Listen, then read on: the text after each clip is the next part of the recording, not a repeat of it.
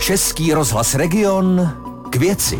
Hezký den, posloucháte Český rozhlas Region, začíná další vydání pořadu k věci. Naším dnešním hostem je starosta vesnice roku České republiky Kostelní Lhoty Tomáš Drobný, zvolený za Združení za rozvoj Kostelní Lhoty. Dobrý den, vítejte v našem studiu.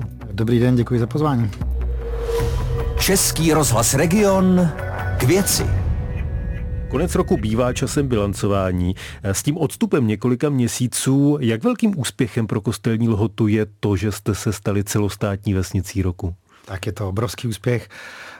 Titul Vesnice roku 2022 je to nejvyšší ocenění, které, které může získat eh, každá obec, takže eh, nesmírně si toho vážíme. Je to pro nás překvapující, nečekali jsme to.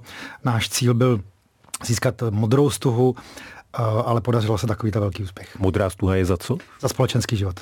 Takže tam jste si věřili. Tam jsme doufali, že by to mohlo dopadnout. A jestli jsem si dobře díval, jste v historii druhá středočeská obec, která vyhrála vesnici roku. Čím to je, že v jiných krajích, třeba na Vysočině, bývají úspěšnější? Ano, v roce 2010 tuším vyhráli Ratměřice ze středočeského kraje, takže my jsme středočeským vítězem po dlouhých 12 letech a i to uh, hodně znamená, jako i v tom celostátním měřítku, protože je pravda, že z pravidla vítězí moravské obce s tím uh, folklorem a s těmi zvyky, takže je to pochopitelný. A velký úspěch zaznamenali v poslední době i obce z Vysočiny, a jsou to převážně malé obce, eh, třeba třikrát méně obyvatel, než máme my. A je to pro mě překvapivý, možná trošičku větší sounáležitost a patriotismus v těchto právě proto, že jsou to malé obce, tak možná právě proto. Uh, takže to bude, možná bude důvod, proč Vysočina třeba nás v těch posledních letech drtila. Možná je na to ještě brzy, ale dokážete už teď říci, co to vítězství obci, kromě finanční prémie, ke které se dostaneme za chvíli, co to vítězství obci přineslo? Tak asi nejvíc prestiž. Eh, hodně se o nás mluví, Kostelní hota už eh, se stala známým jménem v tom, i v tom celostátním měřítku a nejenom ve středočeském kraji. Takže to je pro nás možná to, to nejdůležitější, že zveme i zástupce, nebo respektive to pozvání si sami o to říkají zástupci jiných obcí a to je pro nás nesmírnou ctí. Přineslo to pocit hrdosti, zlepšilo to třeba náladu v té složité době, ve které jsme eh, u vašich hmm. obyvatel? Asi se to tak dá říct. Já už vlastně bezprostředně během toho vyhlášení v Luhačovicích koncem září tak už jsem cítil, že ty lidi to obrovským způsobem prožívali. Eh, do Luhačovic nás vyrazilo eh, dva plné autobusy, takže 80 lidí, ještě někdo auty. Eh, a tam bylo cítit obrovské nadšení, euforie, zájem. A de facto teď si užíváme krásné období toho, kdy ty lidi opravdu se k té naší obci hlásí. Ono tak bylo vždycky, ale samozřejmě teď je to daleko radostnější a ukazují mi články, které od nás se píšou a to je pro každého obyvatele té obce samozřejmě krásný zadosti učení. Vy jste v mnohých rozhovorech opakoval, že se v podstatě do toho, že jste vyhráli, zapojili všichni obyvatele obce. Opravdu se zapojili všichni, opravdu těch necelých 900 lidí?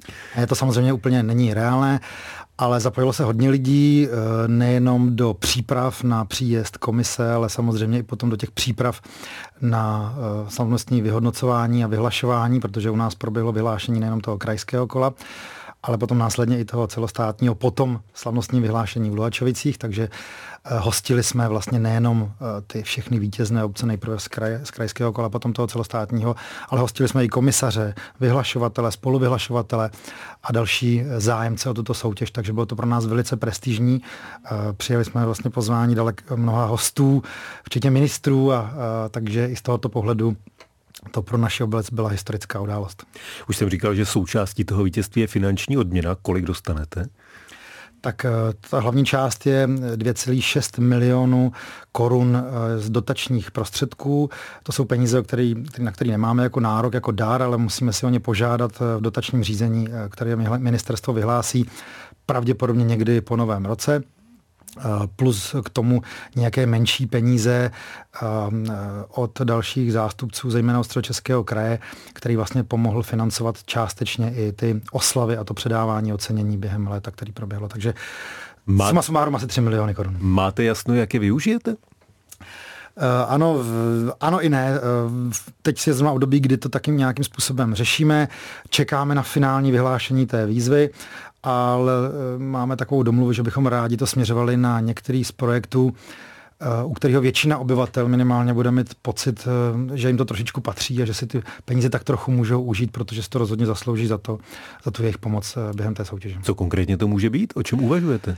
A, tak nás na příští rok pálí několik větších projektů. Ten nejzásadnější bude výstavba oprava, oprava místní komunikace a výstavba nové do nové lokality zástavbové. Takže tam by se nám to možná hodilo úplně ze všeho nejvíce. Ale teď zrovna se rozhoduje, uh, jestli uspějeme nebo ne v dotaci na přístavbu školy a to je další z velkých projektů. Takže i sem bychom ty peníze mohli směřovat.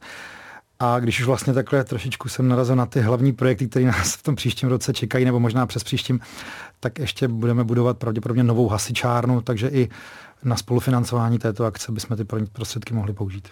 A vy jste říkal, že k vám jezdí další starostové. Eh, co je zajímá nejvíc? Chtějí se inspirovat, jak vyhrát vesnici roku, nebo je zajímá ještě něco jiného? Tak začali jsme, spíš, začali jsme s těmi starosty, který s náma soutěžili, ta zlatá třináctka, to znamená jednotlivý vítězové eh, zlatých stuch eh, ve všech krajích.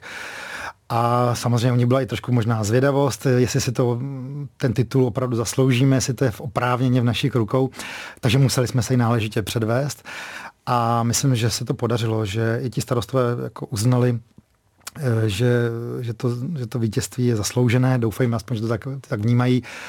A eh, ano, jezdí i zástupci dalších obcí z regionu a, a je to i náš zájem. Zavázali jsme se, nebo tento vítězství přináší jistý závazek k tomu, aby jsme motivovali další obce, aby se přihlašovali do soutěže, aby také poznali, jak přínosná ta soutěž může být. Nejenom pro obec, pro starostu, ale i pro její občany. Posloucháte pořad k věci s Tomášem Pancířem a jeho hostem. Tomáš Drobný, starosta vesnice roku, konkrétně Kostelní Lhoty, zvolený za Združení za rozvoj Kostelní Lhoty, je dnešním hostem pořadu k věci Českého rozhlasu Region.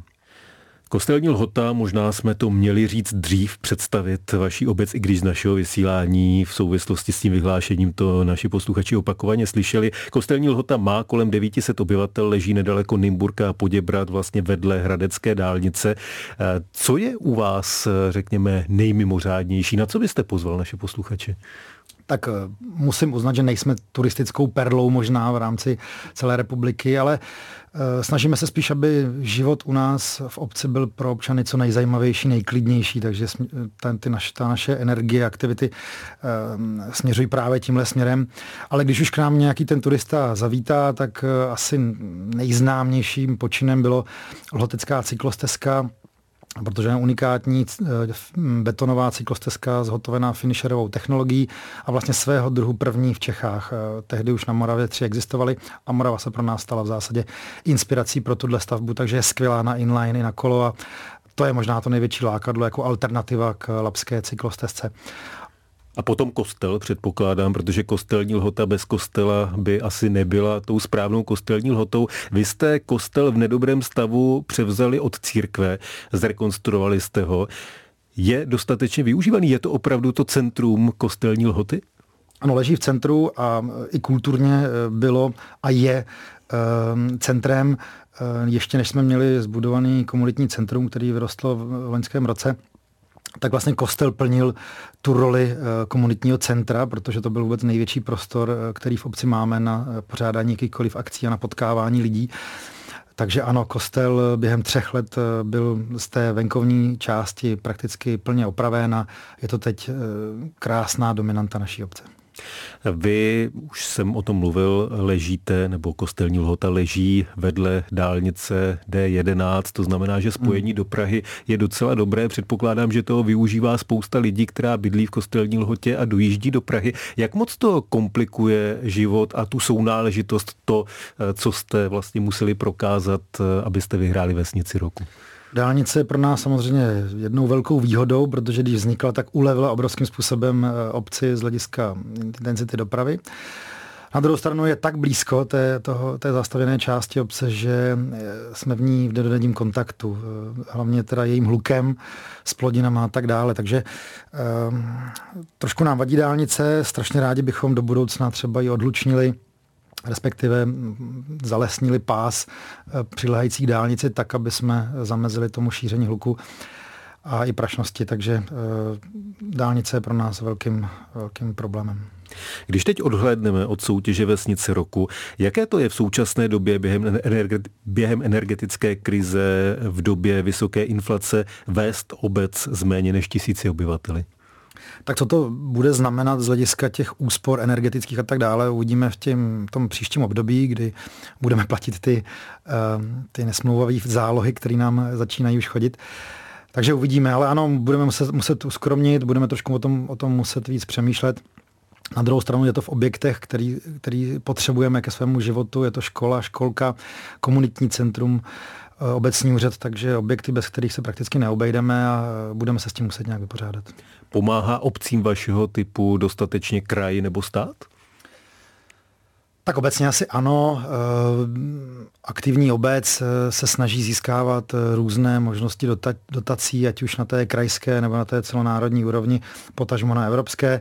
Takže pokud chcete být úspěšná obec a něčeho dosáhnout, tak je nezbytné o ty dotace usilovat. My starostové jsme v zásadě takový projektoví manažeři, takže ano, v tomto směru se můžeme spolehnout na, na státy i na kraj. Ještě jednou se vrátím k vašemu vítězství v soutěži o vesnici roku 2022. Jednou z cen je také to, že postupujete, řekněme, do evropského finále. Hmm. Jak si tam věříte? Tak eh, věříme. Zatím nevíme moc, co nás čeká, byť jsme si už jednou to evropské klání vyzkoušeli, když jsme získali v roce 2016 zelenou stuhu, která je o něco nižším stupni, než je právě ta zlatá stuha. A postoupili jsme eh, v zelené stuze i do toho evropského klání a hodnotili, tenkrát jsme soutěžili vlastně ve vzhledu veřejných prostranství a o to, jak se staráme o životní prostředí v obci a kolem ní. A dopadli jste dobře, bychom a dopadli jsme dodat? dobře, byla to stříbrná medaile. Tak, eh, tak samozřejmě věříme si, že by to mohlo dopadnout dobře i v té evropské úrovni. Na té evropské úrovni ale víme, že tam je konkurence obrovská podle těch zpráv eh, z těch obcí, které už soutěžily v předešlých letech tak, eh, tak je tam obrovská konkurence, zkrátka dobře. Ale on, pro nás to je už takový spíš jenom zážitek. Jo. My jsme si vlastně teď dokázali na něco neskutečného a uh, ta Evropa je pro nás už tak trošku za odměnu. Říká dnešní host pořadu k věci Českého rozhlasu region starosta Vesnice roku 2022 Kostelní lhoty, eh, bezpartijní zvolený za Združení za rozvoj Kostelní lhoty. Díky, že jste byl naším hostem na viděnou, naslyšenou a držíme palce už dopředu v tom evropském finále. Já moc děkuji, bylo mi ctí. Od mikrofonu sloučí Tomáš Pancíř. Český rozhlas Region k věci.